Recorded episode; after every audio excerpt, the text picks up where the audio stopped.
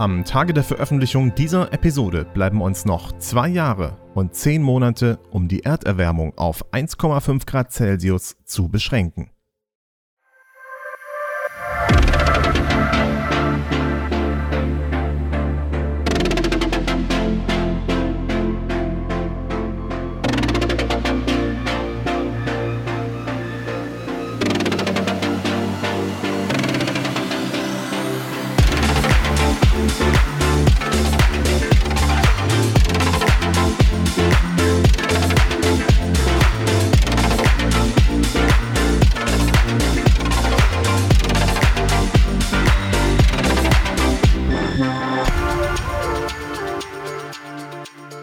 Herzlich willkommen zur dritten Episode des Screentech Startups Podcast. Mein Name ist Thomas Riedel und ich freue mich, dass ihr wieder eingeschaltet habt. Gestern musste ich leider eine traurige Entdeckung machen. Mein Lieblings-Bio-Supermarkt schließt, weil er nicht genug Umsatz macht. Und das an einer der geschäftigsten Plätze hier in Köln.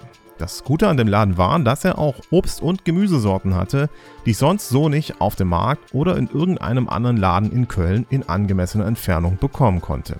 Ich liebe zum Beispiel die etwas helleren Möhren oder die Apfelsorten, die ein bisschen hässlicher, aber dafür aromatischer sind.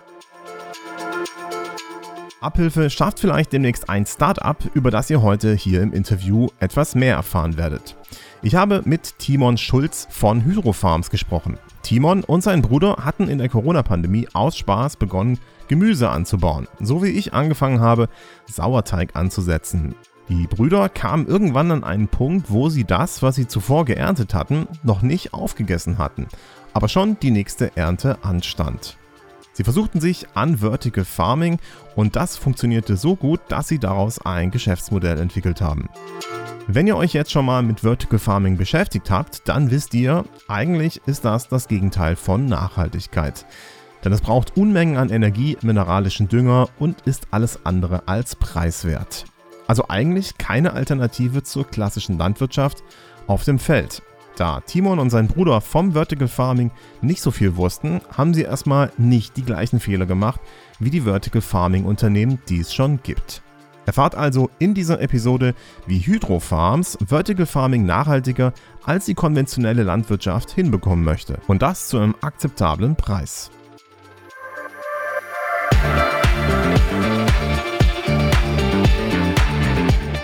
Bevor wir gleich zum Interview gehen, habe ich noch eine spannende Meldung für euch. Ab heute, also dem 1. März 2023, gilt die neue Ökodesign-Richtlinie der Europäischen Union. Diese Richtlinie kennt ihr zum Beispiel durch die Energieeffizienz-Label auf Waschmaschinen, die den Energieverbrauch kommunizieren.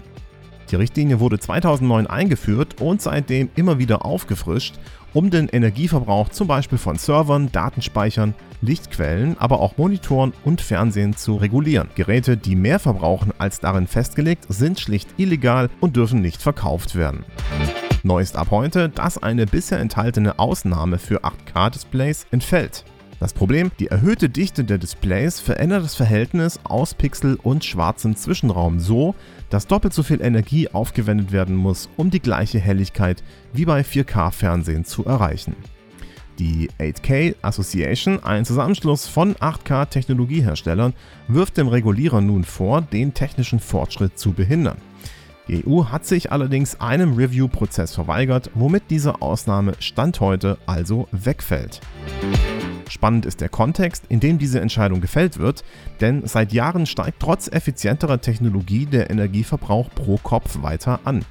Das liegt zum Beispiel daran, dass immer mehr unterschiedliche Geräte genutzt werden oder die auch immer leistungsfähiger werden. Die Effizienz steigt zwar, aber der Verbrauch damit auch. Dieser Energiebulimie will die EU entgegenwirken, was meiner Meinung nach eine sehr gute Idee ist. Die Challenge der Hersteller ist jetzt also wirklich innovativ zu sein und nicht einfach nur mehr Pixel in den Fernseher zu ballern, sondern vor allem Geräte effizienter zu machen. Alle Links zu den News findet ihr übrigens in den Show Notes und wenn ihr Lust auf Austausch habt, dann kommt doch gerne auf unseren Discord-Server, auf dem ihr die Community zu all meinen Podcast-Projekten findet. Und damit kommen wir jetzt zum Interview in dieser Folge.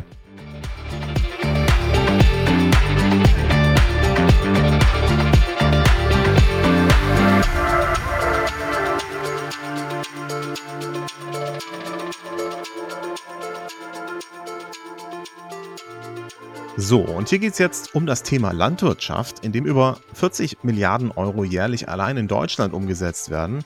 Dieser Markt ist aber für 7% der Treibhausgasemissionen bzw. Äquivalente verantwortlich. Darum sind Agritech-Startups für diesen Podcast natürlich super spannend. Ich spreche jetzt mit Timon Scholz. Timon ist der CEO des Kölner Startups Hydrofarms.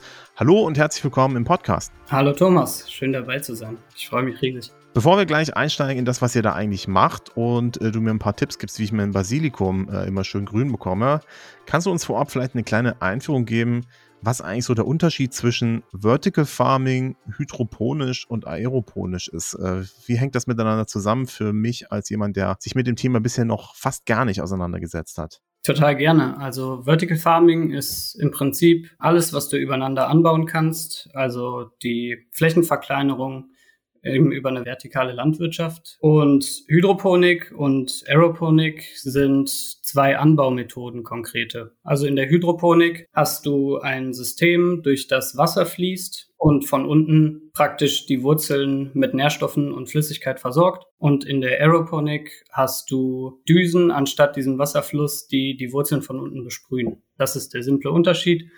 In der Aeroponik ist es ein bisschen effizienter als in der Hydroponik. Also da schaffst du den Durchlauf etwas zu verkleinern, etwas zu verringern. Also die Pflanzen wachsen etwas schneller, aber dafür verbraucht es wesentlich mehr Energie. Da können wir ja gleich auch nochmal drüber sprechen. Genau, und Energie ist ja durchaus ein wichtiger Faktor beim Vertical Farming. Vielleicht kannst du uns auch noch mal kurz einen Abriss geben, wie du zu dem Thema gekommen bist. Äh, was machst du gerade? Warum beschäftigst du dich damit? Und warum ist dir das Thema wichtig? Also ich komme eigentlich aus einer ganz anderen Richtung, äh, habe Logistik studiert und bin dann darüber gestolpert oder darauf gekommen, dass die Supply Chains in der Landwirtschaft unglaublich ineffizient sind und viel zu lang und dementsprechend habe ich gesagt, ich möchte da was verändern, möchte in die Richtung mich weiterbilden und bin dann auf ein Video praktisch gestoßen, das so die Anfänge von Vertical Farming bezeichnet.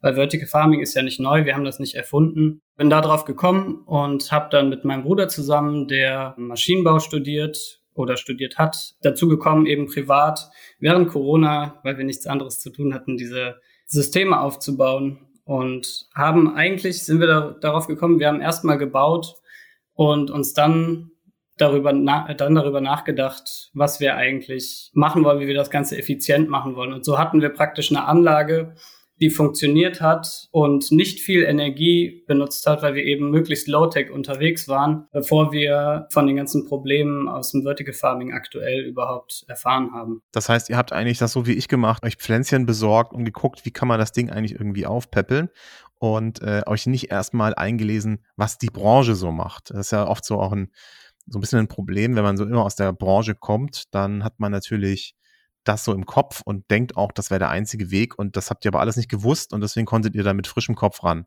Genau, unser Ziel war es am Anfang auch gar nicht unbedingt daraus ein Geschäftsmodell zu machen, sondern wir hatten Spaß daran diese Systeme zu entwickeln und haben das gemacht und haben uns irgendwann so ein bisschen gefragt, ja, wer ist jetzt das ganze Gemüse, was da wächst? okay. Und haben dann gesagt, ja, wenn das so gut funktioniert, dann müssen wir es größer machen. Und da wir einen Impact haben, nachhaltig unterwegs sind, wollen wir das Ganze auch größer machen und so groß wie möglich. Und die Entscheidung fiel, daraus ein Startup zu machen, als ihr diesen Riesenkürbis hattet? Oder was war so der Punkt? Gemüse schimmelte und ihr konntet, habt nichts mehr gefunden, zum, keinen Bock mehr gehabt auf das viele Gemüse? Oder was war da so der Moment? Ja, ich glaube, der Moment kam, als unser Kühlschrank komplett voll war mit der letzten Ernte und wir schon die nächste parat hatten. Also in dem Moment wussten wir, okay, wir haben so viel Gemüse, dass wir es nicht mehr loswerden und wussten aber auch gleichzeitig, dass das eine Technologie und ein System sein kann, das die Landwirtschaft ein bisschen verändern kann. Ich möchte nicht revolutionieren sagen, aber ein bisschen verändern kann und ein Stück dazu beitragen kann, das Ganze nachhaltiger zu gestalten. Was habt ihr denn anders gemacht oder nicht gemacht, was es bereits im Vertical Farming gibt? Also was unterscheidet euch denn von den bereits bestehenden Vertical Farming Startups Unternehmen, die es ja auch schon gibt. Also es gibt eins aus Berlin, das ist schon eine Milliarde Euro wert. Da, da passiert ja schon auch ein bisschen was. Was unterscheidet euch von denen? Oder wir betrachten das auf zwei Arten. Das eine ist, was unterscheidet uns von der klassischen Landwirtschaft, also dass wir eben keine Pestizide einsetzen müssen, dass wir eine kontrollierte Umgebung haben, ganzjährig anbauen können, dass wir 90 Prozent Wasserersparnis im Durchschnitt erreichen, dass wir nur ein Zwanzigstel der Landfläche benötigen. Das sind so die Faktoren, dass wir wesentlich flexibler auch liefern können, weil wir genau das anbauen, was der Kunde von uns eben haben will. Ohne sozusagen auch von den Jahreszeiten abhängig zu sein? Genau, ganzjährig. Also es ist egal, wo wir das System aufstellen, wir können ganzjährig produzieren. Und gegenüber der, der klassischen Vertical Farming, wenn man das jetzt so will, weil Vertical Farming ist ja auch relativ neu. Aber das, was Vertical Farming gemacht hat, ist den Begriff Zukunftstechnologie vielleicht etwas zu wörtlich zu nehmen, wenn ich das so sagen darf, und möglichst viel zu automatisieren, ähm, möglichst viele Datenpunkte zu sammeln zu müssen. Und dementsprechend sind die Investitionskosten in so einer Anlage enorm. Das zum einen und zum anderen haben wir in einem Vertical Farming System, in einem klassischen, wahnsinnig hohe Energiekosten.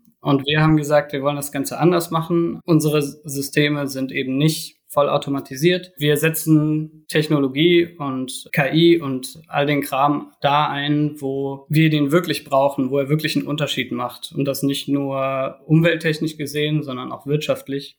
Und so haben wir es geschafft, die gesamten Produktionskosten von Vertical Farming etwa nochmal zu halbieren. Und das war das, was ich eigentlich auch wusste über Vertical Farming, dass es eigentlich Quatsch ist, weil es so viel Energie braucht, dass es im Nachhinein eigentlich wieder keinen Sinn ergibt. Ja, Stimmte das oder war das auch schon ein bisschen verbogen, der Blick? Das ist schon richtig. Also Vertical Farming verbraucht enorm viel Energie und dann musst du eben auch schauen, wenn es eine Zukunftstechnologie sein soll, dann muss sie in meinen Augen auch wirklich nachhaltig sein und wirklich den CO2-Fußabdruck so gering wie möglich halten. Und das tut Vertical Farming so wie es jetzt ist leider nicht. Man geht aber auch davon aus, dass die Energiekosten mit der Zeit wieder sinken und dass man mit der Zeit vielleicht klimafreundlichere Energien damit reinbringt. Also ich würde jetzt davon ausgehen, dass eure Farmen natürlich ausschließlich mit Wasser, äh, Solar und Windenergie produzieren. Das ist richtig, genau. Also das ist ja immerhin schon mal besser wie äh, Kohlekraftwerke und äh, Atomkraftwerke. Äh, ist wahrscheinlich dann aber dann trotzdem noch mal ein bisschen teurer. Letztendlich aber natürlich zerstört sich das Konzept nicht von selbst. Ja, also weil es macht ja keinen Sinn, wenn man auf der einen Seite spart, auf der anderen Seite wieder rauspustet aus dem Kamin. Genau. Das heißt, es wird ja im Prinzip, wäre es ja im Prinzip egal, wenn es sehr viel Energie braucht, wenn die Energie natürlich einfach da wäre und sie ausschließlich von Solarzellen zum Beispiel kommt. Genau, das stimmt. Auf der anderen Seite muss man auch gucken, wenn wir so viel Energie verbrauchen, ist die klassische konventionelle Landwirtschaft nicht vielleicht doch wieder effizienter. Na, also der Nachhaltigkeitsaspekt muss eigentlich bei Vertical Farming gegeben sein, damit es in Zukunft Erfolg haben kann. Und gleichzeitig ist ja aber auch alles drumherum in so einer Vertical Farm nicht wirklich nachhaltig. Also wenn ich mir eine Vertical Farm aufbaue und ich sage, ich möchte ganz Europa damit beliefern, habe ich trotzdem wieder die Transportketten.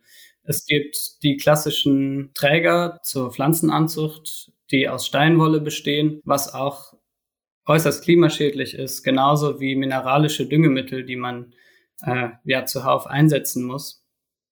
Und das sind alles so Punkte, die es am Ende eben zu einer Technologie machen, die nur bedingt zukunftsfähig sein kann, wenn wir nicht daran was verändern. Weil Vertical Farming hat ja gleichzeitig diese vielen Vorteile und die sollten wir eigentlich ausschöpfen. Zum Beispiel, dass wir eben nicht Gemüse von äh, einer Stadt in die andere fahren, sondern dass halt in jeder Stadt halt einfach genügend Gemüse produziert wird entweder um, im umliegenden Land oder eben dann zum Beispiel mit einer Vertical Farm. Wie weit sind wir denn davon entfernt, diese Probleme, die es aktuell gibt im Vertical Farming, also dass äh, sozusagen der Boden, der da verwendet wird, äh, der Dünger, die da eingesetzt wird, dass der nachhaltiger wird, beziehungsweise eigentlich überhaupt kein Problem darstellt, weil es zum Beispiel Teil irgendeines Kreislaufs sein kann? Wir sind relativ weit davon entfernt, weil der Trend eher dazu geht, dass nicht unbedingt umweltfreundlich, aber gesundheitlich viel getan wird. Also Vertical Farming ist in den USA zum Beispiel mit einem ganz anderen Marketing rangegangen. Da werden die Produkte trotzdem in Plastik verpackt und dann in den Supermarkt gegeben. Aber man sagt eben, unsere Produkte, da sind ausgewählte Nährstoffe drin, die sind wesentlich gesünder. Wir können ganz gezielt euch das geben, was ihr braucht und es schmeckt auch super. Also so versucht man in anderen Teilen der Welt ein bisschen anders daran zu gehen. Aber ihr versucht das ja anders zu machen. Genau. Das musst du mir jetzt erzählen. Also, was macht ihr anders, dass Vertical Farming in Zukunft nachhaltiger sein kann oder vielleicht sogar so nachhaltig ist, dass man sagen kann, ja, kauft auf jeden Fall Gemüse aus einem Vertical Farming Laden? Also zum einen haben wir nicht so hohe Investitionskosten, ganz klar. Wir bauen unsere Anlagen möglichst low-tech. Wie gesagt, wir setzen nur dort Automatisierung ein, ähm, wo es wirklich benötigt wird und wägen das immer wirtschaftlich und ähm, ökologisch ab. Zum anderen benutzen wir zum Beispiel sehr, sehr energieeffiziente Lampen. Da gibt es einige Fortschritte in der LED-Technologie, die wir nutzen können. Wir sparen, indem wir sagen, wir benutzen einfach gar keine Pestizide anstatt wenig. Also keine Pestizide, weil braucht man halt nicht in dem Bereich. Gibt es halt keine Insekten, die stören. Genau. Okay. Und diese, diese hm, äh, Düngemittel zum Beispiel? Die mineralischen Dünger haben wir eine ganze Zeit lang benutzt. Jetzt gerade arbeiten wir damit mit einem Startup auch zusammen, das organische Dünger in Flüssigdünger herstellt. Und so versuchen wir eben alle möglichen Technologien und alle möglichen Innovationen, die jetzt auf den Markt kommen, auch von anderen Startups, die den Vertical Farming Bereich verändern können, bestmöglich zu nutzen und kooperieren da auch mit ganz vielen anderen Startups, auch mit einem zur äh, trägerfreien Anzucht zum Beispiel. Also wir haben vorher auch keine Steinwollewürfel benutzt, weil die Umweltbilanz da nicht, nicht gut ist, aber eben Perlite und, und weitere Sachen. Aber wenn wir die trägerfreie Anzucht hinbekommen, dann sparen wir da nochmal einiges ein. Und sprechen wir da von ein paar Prozentpunkten? Sprechen wir da von 30 Prozent, von 90 Prozent? Wie stark wirken sich diese Verbesserungen insgesamt dann aus? Weil ich sag mal so, wenn es halt zwei Prozent besser ist, dann kann man es auch lassen, habe ich so immer das Gefühl, ne? Also da wird sozusagen ein schlechtes System nicht unbedingt besser optimiert, so, ne? Also das bleibt dann schlecht, aber wie groß könnt ihr den Unterschied letztendlich äh, machen? Das müssen wir einmal, einmal aufschlüsseln. Zum Beispiel verbrauchen wir eben 95, 90 Prozent weniger Wasser je nach Pflanze. Das heißt, wir haben einiges an, an Grundwasser gespart, was ja in der Landwirtschaft gerne auch in den heißen Sommermonaten benutzt werden muss, um Ergebnisse erzielen zu können. Zum anderen können wir wesentlich effizienter Düngemittel einsetzen, was in der Landwirtschaft gerade auch noch nicht gegeben ist. Da ähm, schmeißen wir einfach alles aufs Feld und gucken, dass was wächst. Aber äh, habt ihr denn schon so die Rechnung gemacht? Also aktuell braucht ihr so und so viel Tonnen CO2. Würden wir tun, wenn wir das sozusagen klassisch machen würden. Aber wir, weil wir da andere Düngemittel nehmen, andere äh, Methoden anwenden, Energiesparlampe und so weiter, verbrauchen deswegen nur so und so viel.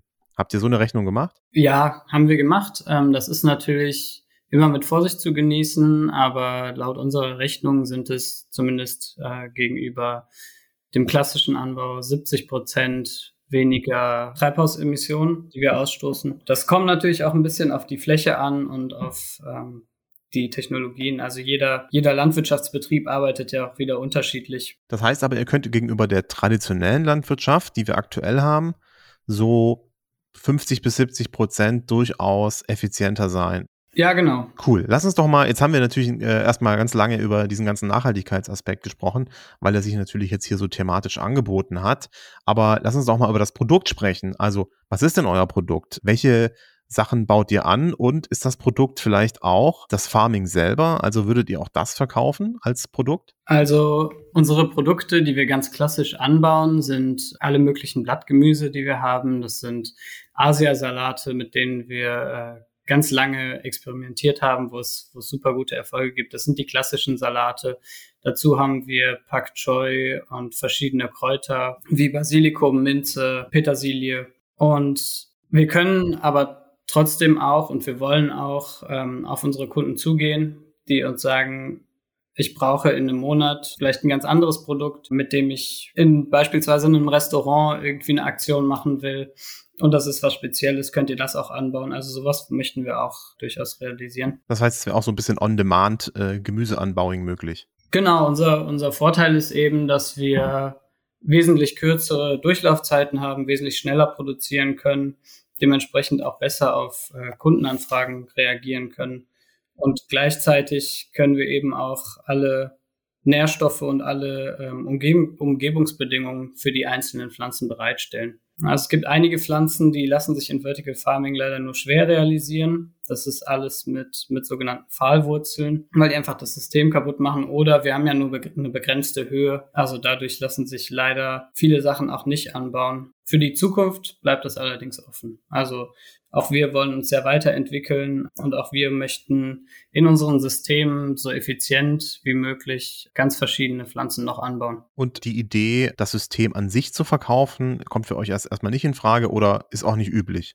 Das ist eine gute Frage. Wir würden es ganz gerne machen, allerdings in naher Zukunft erstmal noch nicht, weil wir uns darauf konzentrieren wollen, eben diese Halle jetzt aufzubauen und einzelne Prozesse eben noch dazulernen müssen. Und für die Zukunft ist das durchaus möglich und wir würden es gerne machen, aber das bleibt noch offen. Du hast gerade eben schon angesprochen, äh, ihr seid gerade dabei, eine Halle zu bauen bzw. auszubauen. Wo ist die Halle? Was steht die schon? Was kann die? Also die Halle steht schon, genau. Das sind 1500 Quadratmeter. Im Endeffekt eignen sich dafür äh, Logistikhallen sehr, sehr gut, weil die eben eine große Höhe haben. Die Halle ist im Kölner Westen. Also da werden wir in Zukunft unsere Pflanzen produzieren bis zu 290.000 Stück im Monat. Cool, okay.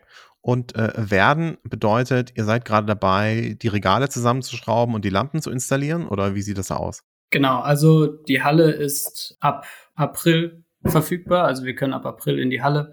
Das heißt, jetzt gerade sind wir noch dabei, alles fertig zu machen, damit das alles so schnell wie möglich und so gut wie möglich dann über die Bühne geht, wenn wir da rein können. Und dann sollen Anfang Juli bereits die ersten Pflanzen auf den Markt kommen. Und ich nehme an, ihr habt aber auch schon Leute, denen ihr das sprichwörtlich schmackhaft gemacht habt, was ihr da anbaut. Was sind denn eure Kunden? Ohne jetzt Namen zu nennen, sind unsere Kunden ganz klassisch der Lebensmitteleinzelhandel. Da gibt es ein paar große, große Ketten, die da Interesse haben, genauso wie alle möglichen großen Catering-Unternehmen, bei denen wir das natürlich super gut einsetzen können, weil die auch flexible Mengen immer brauchen. Und wir wollen aber auch natürlich gerne in der, in der Gastronomie sein und ähm, sind da mit ganz vielen verschiedenen kleineren und größeren Restaurants auch in Kontakt. Weißt du, wie groß der Markt ist, in dem ihr euch bewegt? Also abgesehen von der klassischen Landwirtschaft, die ja ein Monster ist, ja, weil Leute müssen essen. Wie groß ist der Markt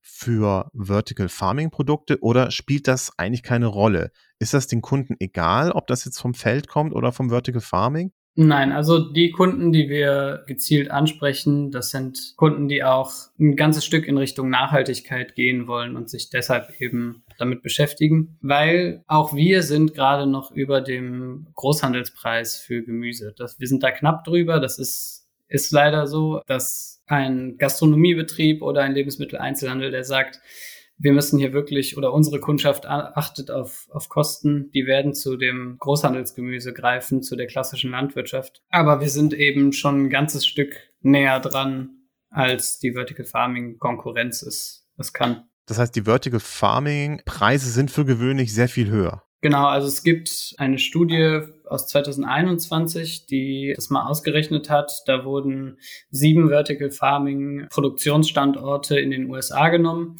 und dabei rausgekommen ist, dass die durchschnittlichen Produktionskosten für ein Kilogramm Gemüse in der Vertical Farm ungefähr bei 1,50 Dollar liegen und in der klassischen Landwirtschaft eben bei so 59 Cent. Und das bedeutet, ihr könnt tatsächlich mit dem traditionellen Anbau mithalten. Und natürlich habt ihr natürlich auch Dinge zur Verfügung, die vielleicht auch es unter einem Jahr nicht gibt. Das heißt, ihr habt ja natürlich auch irgendwie Vorteile. Was würdet ihr denn sagen, wie groß ist denn der Markt hier in der Gegend? Also es ist ja immer so, dass äh, das ist ja, glaube ich, Teil eures Planes, wenn ich das richtig verstanden habe. Ihr wollt auch lokal verkaufen, da wo ihr produziert und es eben nicht nach Berlin schiffen, obwohl ihr hier in Köln produziert. Das heißt, der Markt ist dann praktisch dann erstmal hier vor Ort. Wie groß ist der Markt hier und was müsst ihr da praktisch an Umsatz machen, damit das sich für euch lohnt? Genau, also der Markt ist je nach Größe, also wenn wir sagen, wir wollen regional sein, dann können wir den Großraum Köln nehmen. Wir können aber auch sagen, wir nehmen noch Bonn mit dazu oder wir nehmen Düsseldorf.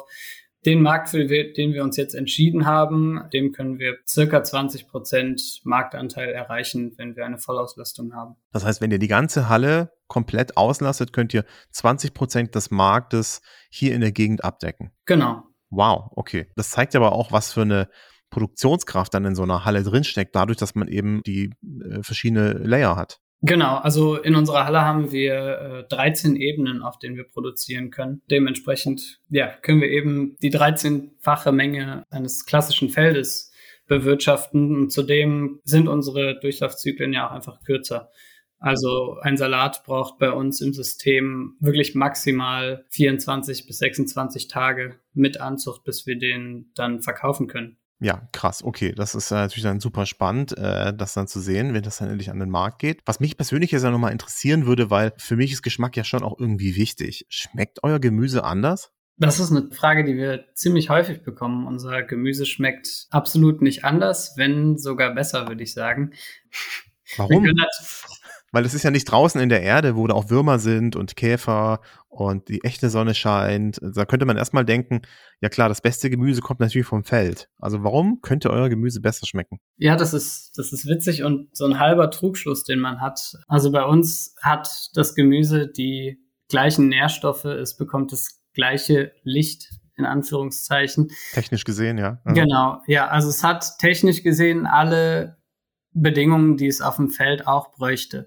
Aber auch auf dem Feld hast du einen massiven Einsatz von Pestiziden. Das wird überdüngt. Der Boden ist eigentlich nicht so gut, wie er sein sollte. Und dementsprechend würde ich sagen, man schmeckt, wenn man will, einen kleinen Unterschied. Hat alles, alles, was das Gemüse auf dem Feld eben auch braucht, aber es hat keine Pestizide. Ja, die Bedingungen bei uns sind einfach immer gleich, während du auf dem Feld auch mal einen Salat erwischen kannst, der viel zu lang, viel zu doll gewässert wurde. Oder die Erde ist auch nicht immer gleich, vermute ich jetzt mal. Also ist ja nicht so, dass da ein Feld komplett homogene Erde hat, sondern äh ich meine, durch die, durch den Anbau in Monokultur ist es leider einfach so, dass dem Boden viele Nährstoffe auch einfach fehlen, die bei uns im Salat vorhanden sind. Jetzt habt ihr da seit der Corona-Zeit wahrscheinlich ordentlich Gas gegeben. Erstmal so ein Überraschungshit gelandet, Kühlschrank war voll. Dann habt ihr weitergemacht, habt das professionalisiert. Jetzt seid ihr schon dabei, äh, eine komplette Halle zu mieten, die ihr im April dann auch ausbaut. Das sind ja alles auch Kosten, die ihr schon habt. Wie finanziert ihr das gerade? Wir finanzieren das zum einen über Förderungen, über staatliche Förderungen auch, zum anderen ähm, über über den Kredit. Ungefähr ein Drittel der gesamten Summe, die wir dann aufnehmen, kommt über einen Kredit und der Rest über Investoren. Okay. Seid ihr dann somit safe und könnt jetzt erstmal ein Jahr oder zwei arbeiten oder äh, braucht ihr da in naher Zukunft weiter Unterstützung? Weil, ich meine, das ist normal bei einem Startup. Am Anfang muss man immer so ein bisschen gucken, äh, äh, wo die Investitionen herkommen. Ja, also wir gehen da ein bisschen konservativer ran als vielleicht andere und haben unsere Finanzen so geplant, dass wir äh, zumindest ein Dreivierteljahr produzieren könnten und theoretisch auch nichts verkaufen müssten. Also wir wollten das Ganze möglichst sicher machen, weil es werden, wie glaube ich in jedem Startup, auf uns Schwierigkeiten zukommen, wo wir ganz viel daraus lernen werden, aber die man einfach einmal machen muss. Und wie schaut's da aus mit Mitarbeitern? Jetzt seid ihr zwei Brüder. Wer ist noch bei euch im Team? Äh, wie viele Leute braucht ihr letztendlich, wenn die ganze Halle im vollen Betrieb ist? Also wir haben jetzt gerade ein Team von sechs wundervollen Leuten, die in allen Bereichen uns da verstärken. Also wir haben als wir das größer machen wollten, dann gesagt, wenn wir es richtig machen wollen, dann brauchen wir Leute, die sich mit Sales, mit Marketing auskennen. Wir brauchen jemand für, für die Finanzen. Wir brauchen aber auch ganz klassischen Biologen dabei, weil das uns einfach so viel Zeit und Energie spart und die Arbeitsprozesse so viel besser macht. Genau, und bis die gesamte Halle ausgelastet sein soll, wird es etwas dauern. Wir haben circa 14 Monate dafür eingeplant, weil wir das Ganze eben stufenweise aufbauen werden und nicht mit äh, voller Kapazität loszulegen. Und in Vollauslastung wird die Mitarbeitendenzahl bei etwa 30 Personen liegen. Cool. Okay, das heißt, das sind dann auch viele Menschen, die neue Samen äh, aus streuen. Äh, wahrscheinlich wird dann vorher irgendwie nochmal Setzlinge gezüchtet, die dann eingesetzt werden oder halt dann auch ernten und sich um, um die Wartung der gesamten Anlage kümmern. Das werden wahrscheinlich dann die meisten sein, oder? Genau, das werden die meisten sein, circa die Hälfte, da, ah, ein bisschen mehr als die Hälfte davon. Aber da gibt's auch viele Prozesse, wo wir tatsächlich am Ende gesagt haben, da lohnt es sich zu automatisieren. Also den Säprozess, der ist unglaublich anstrengend und unglaublich zeitintensiv, wenn man den per Hand machen möchte, vor allem bei 290.000 Pflanzen im Monat. Mhm. Und dementsprechend greifen wir da schon auf Hilfe zurück. Allerdings jetzt nicht in dem Maße, dass man sagen würde, dass das Ding läuft autonom und wir bräuchten gar keinen Mitarbeiter. Genau, und ihr wollt ja auch ein Stück weit darauf verzichten, also dass jetzt hier Roboterarme durch die Halle fahren. Das wollt ihr nicht. Das sollen dann durchaus Mitarbeiter ja auch machen. Und das ergibt ja auch durchaus Sinn. Wenn wir jetzt schauen, ihr produziert hier Nahrungsmittel, das heißt, wir sind in Deutschland, da gibt es mit Sicherheit auch einiges, was an Regulierung am Start ist. Worauf müsst ihr da achten und äh, gibt es da was, was euch stört oder passt das so? Ja, also es gibt natürlich, natürlich Regulierungen, die sind total wichtig, die sind gut. Wir wollen da auch die größtmöglichen Standards erreichen, die es gibt. Dementsprechend arbeiten wir mit dem Veterinäramt zusammen. Wir arbeiten streng nach den EU-Konventionen, EU-Richtlinien, die es gibt. Und gleichzeitig gucken wir aber auch, was hat der Handel für Anforderungen für Lebensmittelproduzenten natürlich. Und die wollen wir auch erfüllen. Und ist das was, was man, äh, was total anstrengend ist? Oder ist das was, wenn man seinen Laden äh, sowieso nachhaltig und äh, so, so wenig Schadstoffen wie möglich äh, die Produktion machen möchte, dass das eigentlich kein Problem ist? Oder ist das hart? Also eigentlich ist es kein Problem. Wir wollen natürlich das Bestmögliche erreichen, die bestmöglichen Anforderungen, denen genügen und dementsprechend investieren wir da schon Zeit. Was ein bisschen anstrengend ist, ist die Diskussion um das Biozertifikat, weil das bekommen wir nicht, wenn wir nicht in Erde wachsen lassen obwohl wir theoretisch gesehen ja wesentlich umweltfreundlicher und wesentlich gesünder arbeiten, als die klassische Landwirtschaft es kann. Mhm. Genauso wie eben, weil es eine relativ neue Technologie ist, noch Schwierigkeiten da sind in der Umsetzung, was die Ämter betrifft. Also wir fallen nämlich je nach Amt entweder in Produktion oder in Landwirtschaft. Und das muss aber jedes Amt für sich feststellen. Deswegen sind solche Prozesse immer aufwendig und immer schwierig gut, da wird sich dann äh, in der Zukunft vielleicht auch ein bisschen was entscheiden. Jetzt, wenn äh, Leute hier beim Podcast zuhören und ja, sich fragen, okay, wie kann man euch eigentlich supporten? Was braucht ihr denn jetzt noch? Braucht ihr mehr Geld? Braucht ihr mehr Mitarbeiter? Braucht ihr Know-how? Wo drückt bei euch der Schuh? Wo kann man euch noch supporten? Also wir haben ganz, ganz viele Anfragen bekommen in letzter Zeit, sehr, sehr viele Initiativbewerbungen. Wir wollen Leute einstellen, wir wollen unser Team vergrößern, das gerne. Da laufen auch inzwischen schon Gespräche. Und ansonsten, ja, freuen wir uns natürlich, wenn jeder darüber berichtet, wenn es vielleicht Gastronomen gibt, die daran interessiert sind, ihr Angebot ein bisschen nachhaltiger zu gestalten. Ja, das sind die Wege, wo ich sagen würde, so kann man uns supporten. Und wie hättest du es am liebsten, dass die Leute mit dir Kontakt aufnehmen? Was ist sozusagen der bevorzugte Kontaktweg? Habt ihr eine Webseite? Wie sieht es mit LinkedIn aus? Also wir haben eine, eine ganz klassische Webseite. Ähm, das ist hydrofarms.köln. Über die kann man sehr, sehr gut mit uns Kontakt aufnehmen, genauso wie über LinkedIn ähm, oder Instagram auch. Perfekt. Timon, vielen, vielen Dank für das Interview und weiterhin viel Erfolg beim Aufbau eurer Vertical Farm. Sehr gerne. Danke, dass ich hier sein durfte. Es hat sehr viel Spaß gemacht.